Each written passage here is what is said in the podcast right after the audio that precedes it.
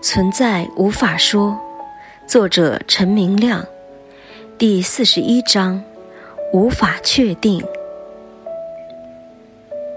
无法确定什么是觉知，无法确定什么是意识，它们仅仅是概念，所以我无法解释它们是什么。暂时假设有觉知，但它不属于我的或你的，可以把觉知看成是能量，非个人的能量。除此之外，无法多说了。不要把任何形态当真了，任何形体都是空的，不存在的。同时，空以形体显现出来，同时不改变它是空的。现实既空也不空，是空以不空的伪装显现出来，不改变空性本身。就好像梦并不真的发生，却在经验上无法否定的发生了。虽然经验上无法否认梦的发生，其实我们清楚，故事完全是虚幻的，没有发生。现在的白天经验和梦没有区别，完全没有发生。但对于我幻觉来说，好像感觉上是真的。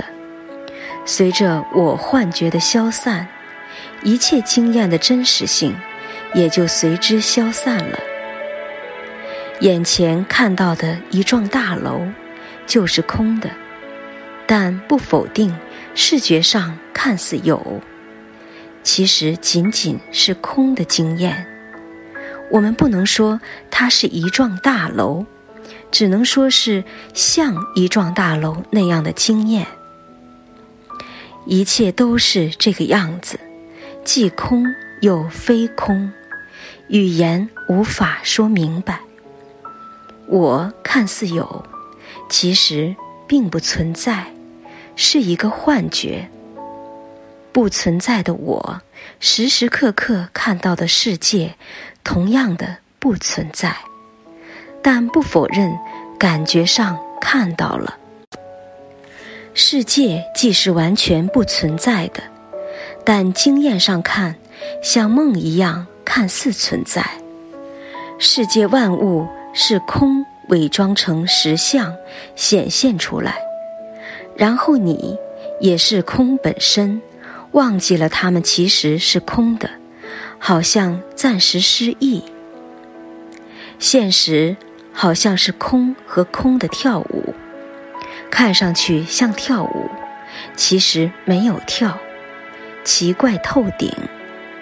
任何想法都无法超越梦幻，所以任何想法都是幻觉，没有当下这个东西存在。